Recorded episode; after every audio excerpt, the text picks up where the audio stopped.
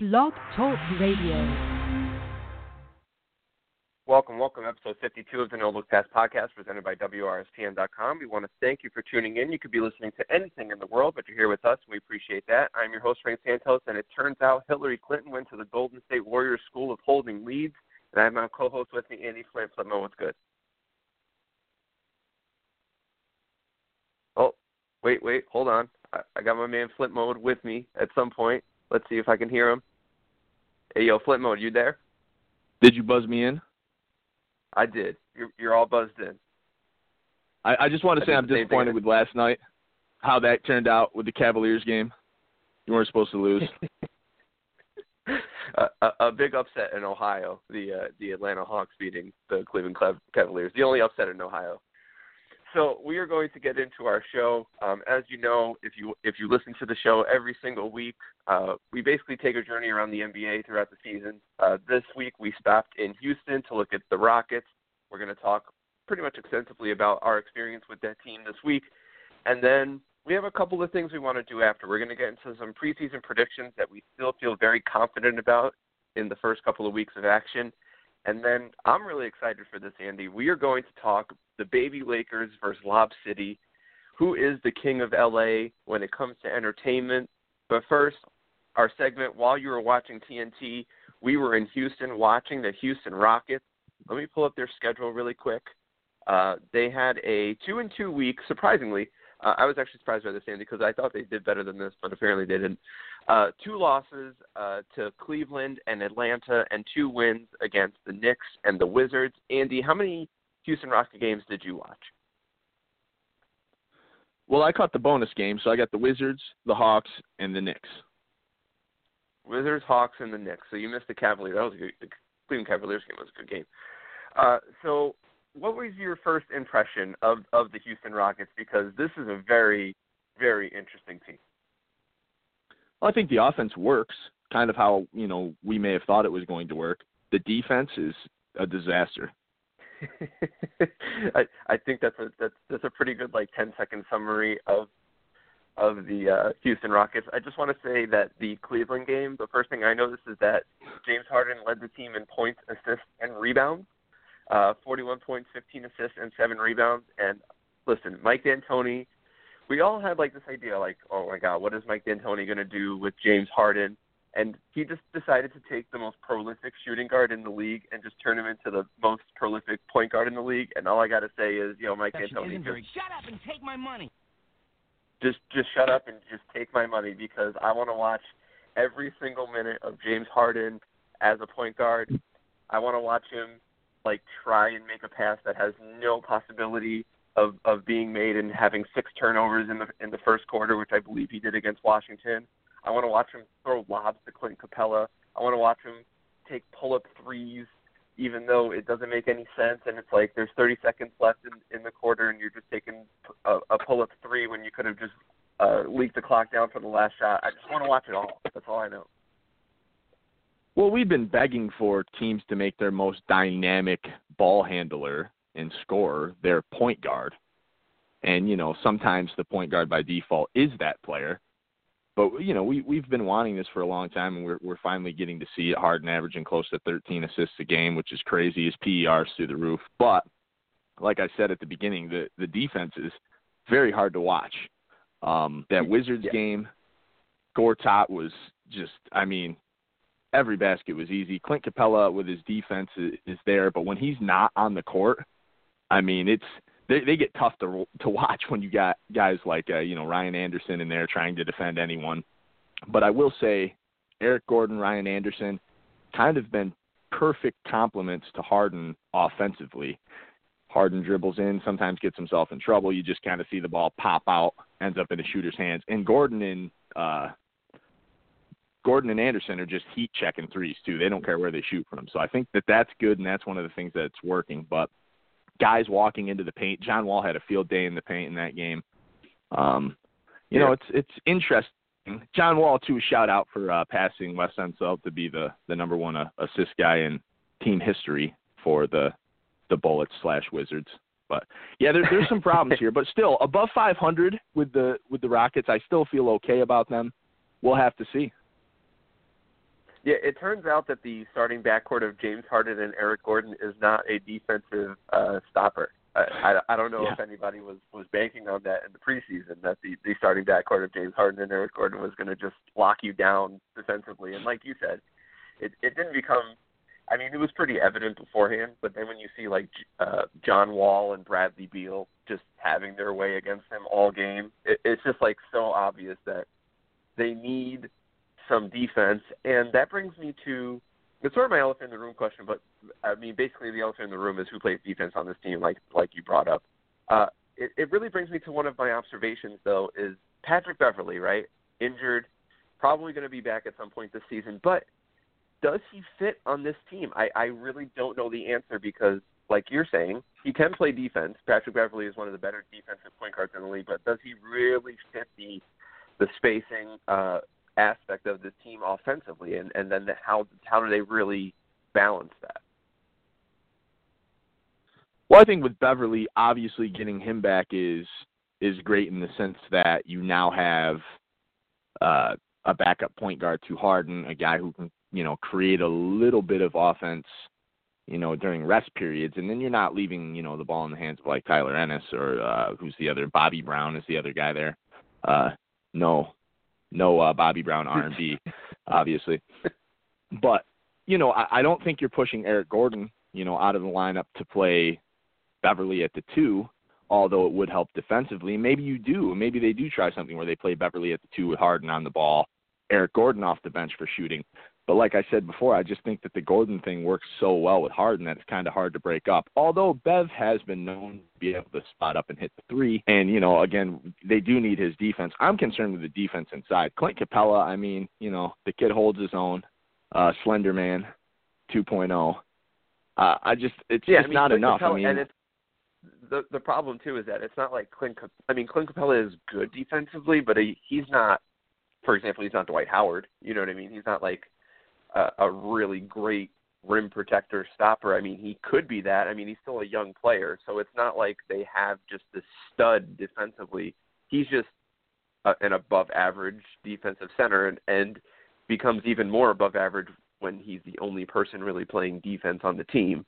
And then you're like, wow, Clint Capela, look at him. He's the defensive identity of this team, which is not really a compliment to Clint Capela. It is some somewhat, but it's really just an insult to the rest of the team playing defense. Well, so here's my question for you then. Is that what this team needs? Is the defensive staple at the five? They need, you know, what maybe Clint Capela will be in, you know, three or four years. He's only 22, like you pointed out, he's young. Do they need, I mean, is this team a serious team if they have, say, uh, Rudy Gobert or DeAndre Jordan or somebody who is just an intimidating force at the rim? I mean, is that what this team is lacking? I don't think so. I, I think they need more than that. I think they just need a more overall. I think they need more of a. I think they need. Let me put it this way. I think they need Trevor Ariza from like 2010 on this team because Trevor Ariza now is just not. He doesn't really have the defensive intensity that like we once knew Trevor. Like Trevor Ariza was really one of your prototypical three and D guys. And this is one of the things I observed too. Him and Ryan Anderson kind of take turns being good. It's like neither one of them are really good at the same time. It's either Trevor Ariza's hitting his shots or Ryan Anderson's hitting his shots, or one of them is playing defense, the other person's not. So I really think they, they they do need, like you're saying, Rudy Gobert at the five would be like just just perfect for this team. I I don't know any other word to say it, but they also need a defensive wing player that can bring them an identity in terms of we play defense as a team and and right now they don't they don't have that. We just they just have we score and we try to play enough defense in order to win the game. And I was going to bring up Ariza to you because I share the same, and I almost was one. I wonder a little bit if some of that is the system. I, I mean, because I've never known Trevor Ariza to. I mean, he's kind of become a an offensive player, which is weird. I mean, not that he couldn't Yeah. play offense. You know, you could rely on him, like you said, the three and D. Yeah, he's not playing defense, and I wonder if that's a little bit of the Mike D'Antoni system. And I do wonder if some of their issues uh, you talked about either he playing or Ryan Anderson playing very well. I wonder if some of that is guys still getting used to each other, feeling each other out. I mean, we are seven games in for the Houston Rockets, so I, I do think that there are a lot of the negatives they have right now are very fixable things, except maybe the overall defense. Um, but yeah, Beverley coming back, Ariza more intensity, and you know maybe those things do make Clint Capela's job a little easier, and then we could see him up near you know maybe two blocks a game instead of he's pretty close to about one and a half uh, currently. So yeah. you know eight rebounds so a game, I, a little I'm over curious, nine points. Yeah, what I'm curious about is when you say the defense isn't fixable, do you think it's more of a like a personnel issue, or do you think it's an effort issue? Because I, I had a hard time deciding that because it really seems like they're not too interested in playing defense. They're more interested on getting getting to the other end of the floor. I don't know if that's what you saw. And if it's an effort issue, I think that's a lot more fixable than we just don't have the personnel to play good defense. Well, I think a the personnel is not great. Um, you know, right. well, if you if you just look at the depth chart and you look at the the five highlighted players who start, you only see one of them as a defensive guy, and we just spoke about how he doesn't play defense anymore. So that's a problem. A. Um, B. I do think that the D'Antoni system is where you're talking about where they're just running for an offensive possession. That's kind of his thing. But a little bit, I do I do feel like there's still a feeling out process. I never expect this team to crack the, the top five in def- defense or the top ten, but I, I do see fixable things. Um, and you know, it's maybe a wait and see. It, they're still interesting. They still, you know, are selling tickets. We're coming to the show. Yeah, they're definitely one of the more entertaining teams in the league without without question. And I think the Mike D'Antoni recipe for success has always been to be a mediocre defensive team, not the worst defensive team, because I think that's a misconception with a lot of D'Antoni teams. They're not really like a bottom five defensive team. They're more just in like the teens, you know, like the 18th or the the 19th best defensive team. And sometimes you just have a prolific enough offense that it really makes it work. The other thing I wanted to bring up, I don't know if you saw this particular play in the uh, Rockets Hawks game, but my man KJ McDaniels, who I really like on this team, he needs to ask Dwight Howard permission before he leaves the house. Now, that's I just it, it's over. My man drove the baseline, thought he was going to end Dwight Howard's career, and just got completely mushed. The referees called the foul, which was completely bogus. Ugh, oh, terrible. It was one of the it was one of the best blocks I've ever seen. It was like Orlando Magic Dwight Howard. So KJ McDaniels, I, I just hope you have Dwight Howard on speed dial because if you need to go to a sleepover, you need to call Dwight Howard to make sure he thinks it's okay. And that was actually my favorite part of watching this team, oddly enough. And because it was because of what Mike Budenholzer mouthed over on the sideline after that, it was definitely the F word, and it was great to see because I kind of love when Mike's freaking out over there. He's one of the more entertaining guys to watch when he's pissed off. Let me tell you. let, let me tell you. Uh, the only other thing I had here was uh, Corey Brewer. Uh, it's over. I, I think it's over for Corey Brewer. I don't I don't really know if it ever started for him much. I mean, he had like some spurts where you thought he might be like a good player. Uh, I think he's best known for cherry picking at the other end, where he just like stays on the offensive end, and then all of a sudden there's a turnover and he's just cherry picking baskets.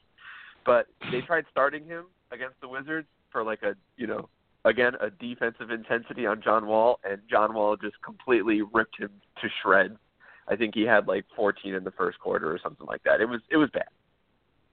And John Wall, I must say, we know he's fast, but every time I watch John Wall play, and I, you know, I was just reminded because I was actually brushing up a little more on that game right before the show. John Wall is so inhumanly fast. Like you can be in front of him and your perfect defensive position, he takes two dribbles because of the long legs, and he's like inside your body and ahead of you, and you're like you have no idea what happened. Defenders puzzled by his combination of speed and length, and you know I think Wall right now with the Wizards gets a little overlooked at this point with Kyrie and with Steph Curry's of the world, but Wall's still playing some good basketball, and and hopefully the Wizards can can do something to to keep him in DC.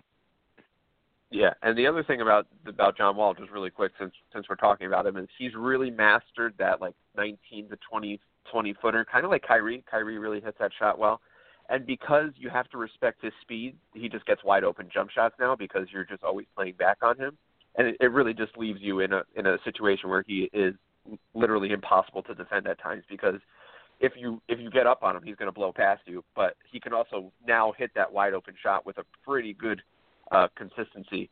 Point guards. My last question for you is: If we now consider James Harden a point guard, where would you put him in in the point guard discussion? Is he top three? Is he top five? I I don't know where where we exactly put Harden. I don't know, man. I'm a little I'm a little drained. Try to answer that question. I mean, I think it's hard because we always have these discussions of does a guy playing a position make him that position? And I all you know, I always feel like it's kind of a case by case thing, but then you have somebody who gets upset because they're like, "Well, you made so and so a point guard, but you won't let me make this person a point guard." I think at this point, James Harden is is playing the point guard full time, and you know there are some great things. Obviously, his assist numbers look great, and I think that's because he's just such a prolific scorer. But I think the Rockets lose a lot uh, on the other end with him as the point guard, and, and I think that you know to be the legitimate point guard and in the discussion of top five, I think you've got to be able to play both ends of the floor, and you've got to be able to do the things a point guard does. And I don't know if Harden's quite there yet. I think for for the time being, I still want to consider him a shooting guard, but let's let the season play out. I, I'll go. Yeah. I don't know, man. It's tough. I, I mean, I guess if he is a point guard, he's got. I'm going to answer your question. He's got to be top ten, right? It has to be. Oh yeah, I mean for sure top ten. Uh, I'd be curious if he's either top three or t- I mean, I think it's Curry in some order, right?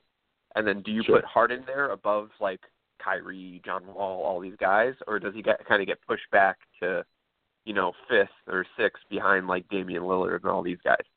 So I think that's really his his his wheelhouse there.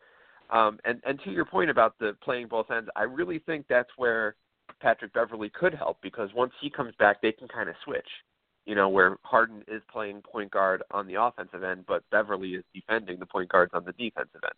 So I think that's something that that definitely has potential to uh to to really come to fruition. Is this team a playoff team? That's my last question because I'm really I'm not sure at this point. I'm still saying yes. Like I, I'm gonna I'm gonna stick with it. I just you know to me I always look at James Harden and I say he's he's too good. He does too much to not bring this team to the playoffs. And you know, with the moving pieces still holding that above 500 record, I think does you know speak in their favor. But they they've got to get it together. They've really got to come together as a team, and they do have to try harder. You said that earlier that the effort looks lax at times, and I totally agree with that. But I do think some of that is a lot of guys getting used to this fast system, and a lot of guys getting used to each other. A lot of shooters, a lot of you know, Ariza wants to shoot, Anderson wants to shoot, Harden wants to shoot. Um, I'm leaving somebody out. Gordon wants to shoot. Gordon. Those guys all want to yep. shoot the basketball. So, you know, it's it's tough. We talk a lot of times with these superstar teams about are there enough balls in the gym? Well, this isn't quite that kind of a superstar cast necessarily, but they still need a lot of basketballs because everybody likes to shoot. So, you know, I, I I think they can get it. Hopefully they do. I'm saying yes to the playoffs though. Yeah, and I think that's why Clint Capela is a perfect fit for this team, maybe even better than Dwight Howard because he does not want to shoot. Uh, he does not need no. any touches in the post. He needs nothing except playing defense and getting rebounds and getting putbacks. So let's move on from the Houston Rockets. Um, I'm not going to stray very far away, but uh, in the preseason, you know, obviously Andy and I have a plethora of shows from the preseason, different predictions that we make. We feel very good about them. We feel obnoxiously confident about most of them that we make, even though we know 90% of them are going to be wrong. But through two weeks, basically of the season. Uh, Andy, I want to know what is a preseason prediction that you made that you feel that you still feel very very good about. You know, and to look at these predictions that I had made, I was looking a lot at the sheet I did up for our divisional previews, and mm-hmm. uh, they're not a lot of them aren't looking so good. No, nope. it's so early, but you know that's how I feel. You know, I think the best one I came up with that I kind of piggybacked from you was the process, man. Joel Embiid, I, I really, I, I think not only is he going to be rookie of the year, but he really might be considered the best center in the league by the end of the season. I mean, the things he does are just so far advanced and I think a lot of that was the time sitting on the bench and watching the game and, and getting to see it. But he's just the things that Embiid is able to do at this. We all knew he could rebound. We all knew he could make buckets under the rim. He's shooting the ball. He's shooting threes. He's taking guys off of the dribble. He has the dream shake, and he's just a likable guy. And from being, you know, a week and some change ago in Philly to watch the Magic Philly game. The fans love him. They can't trust the process when he shoots free throws. I try to tell some of them they should be quiet because you're not supposed to be loud when your team is shooting free throws. They don't get it in Philly. But Embiid for president. Let's go. Yeah, absolutely. Uh, if I I probably should have picked that one myself, but somehow I didn't because uh, I'm just a negative person. So I just picked a, a really bad team that I was uh, pretty confident in. That is the Dallas Mavericks. Uh, I did not have them in the playoffs this year. Everybody said trust Rick Carlisle. Last year I didn't have them in the playoffs, but I didn't trust Rick, Car- Rick Carlisle, and he kicked me in the ass and showed me that he is probably one of the better coaches in the league. But you know, I just went with it again. I just said this, this Mavericks team is not very good. Uh, I didn't like Harrison Barnes, though that's that's turning out to be you know he's had an impressive start, but they're just not healthy enough. They don't play enough defense. They don't really have enough playmakers on that team. I even think Harrison Barnes, like he can get hot from the mid range, but he is also very limited in his ability to sort of take over a game. So I do like that he's been more aggressive, like going to the rim, especially when he's hot with his jump shot. But I, I don't see Deron Williams is going to be in and out of the lineup all season. I think we've seen this for the last what I don't know, 20 years now. Uh, JJ Barea is nice, but he's not he's not a starting point guard in this league. And I think you're just seeing that this team is very limited in what they can do, and they're no longer good enough defensively.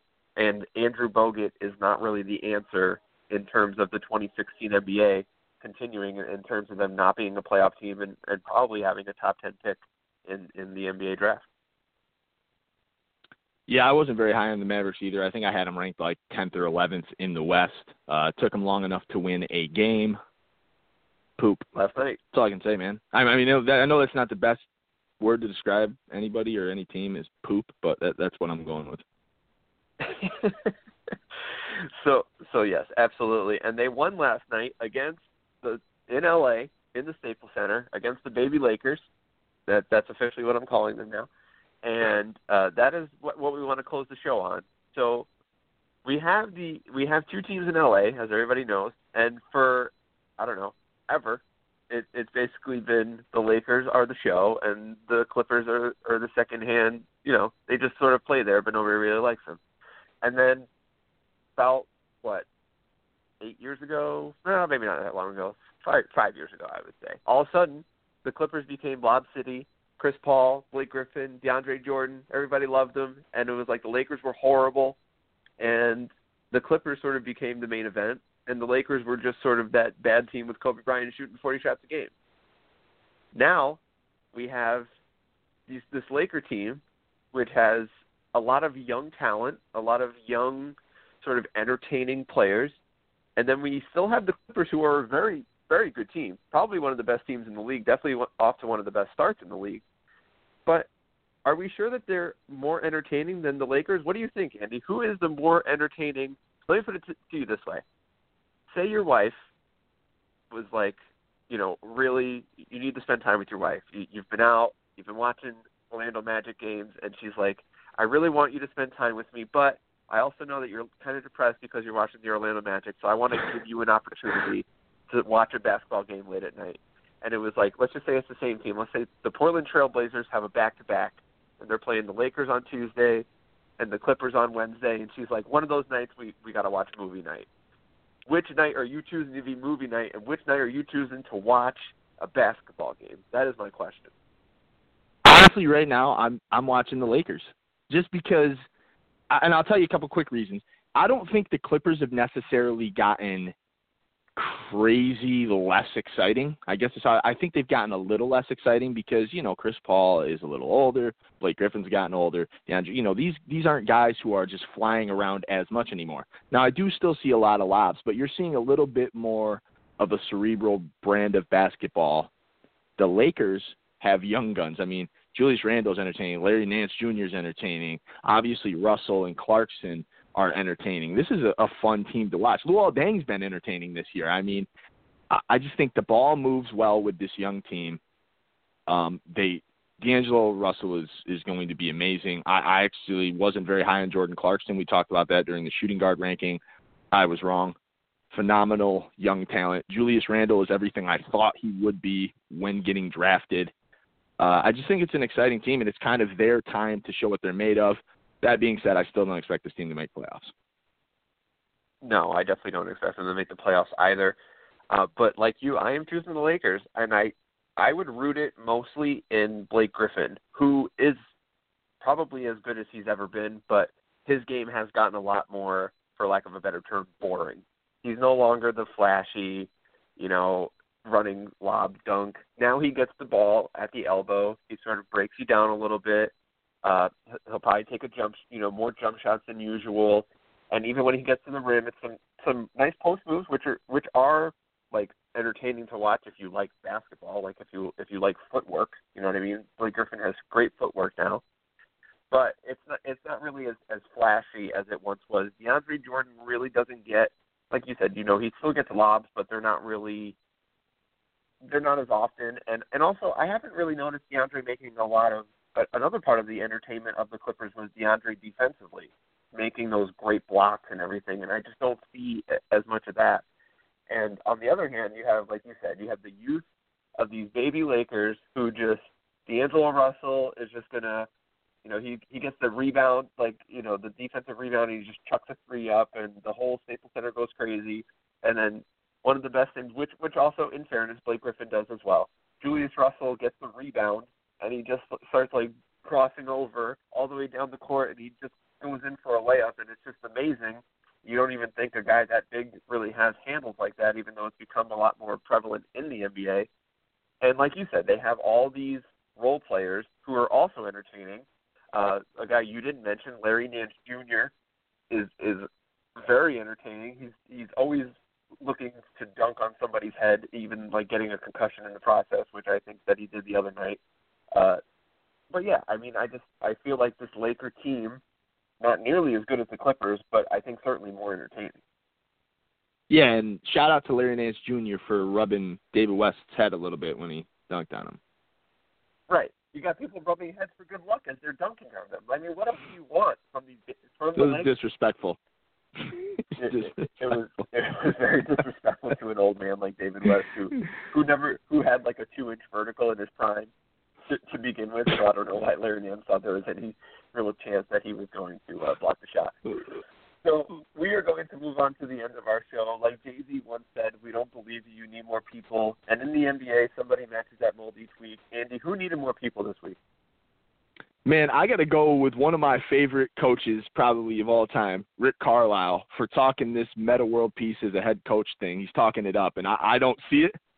You're still Ron Ron to me. You be headbutting players in practice. Nah, no. Who who's playing for Ron Artest as a coach? Who's not intimidated by him? That's going to play for him. I don't get. I don't know who. He would have everybody quitting. he said, "What did what did Metta World say?" He said something like, he would hire the person that threw the beer at him, and then they would just throw beers at everybody.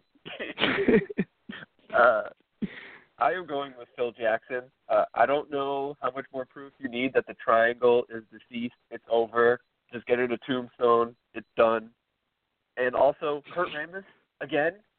We, we really need more Kurt Rambis in our lives. Uh, it is what it is. I, I guess with Phil Jackson, he's just. I, I don't want to say this, but Phil Jackson might be that old man that doesn't realize he's like the the the equivalent of a player that's past his prime, but he doesn't know when to retire. That might be Jackson now. Phil needs more people. he he needed way more people. Phil Jackson, uh, Metta World Peace. I, I'm throwing you in there, even though it, it, that wasn't exactly who Andy said. Rick Carlisle more so. Well, we don't believe you. You need more people. And with that, that is the end of our show. Please join us next week as we continue our journey around the NBA. Uh, follow the podcast on Twitter at NLP Podcast and like us on Facebook at facebook.com slash NLP Pod. That's N like Nina Simone, L like Linkin Park, P like Patrice O'Neal. We will end as we always do, but before we do, Andy, who are we watching next week? All right, we got the short week, so I did a little switching of what I was going to originally pick. We're going to watch the Toronto Raptors. They play tonight, Friday, and Saturday. Oh, perfect. I'm I'm very excited about the Toronto Raptors, especially I think they're playing uh OKC tonight. Yeah, they are playing OKC oh, yeah. tonight. That's that's going to be a very entertaining game. Uh, so let us end like we always do with the great philosopher Jason White Chocolate Williams, who once probably thought basketball is a lot like basketball. Sometimes it's better to pass without looking. That we bid you good night.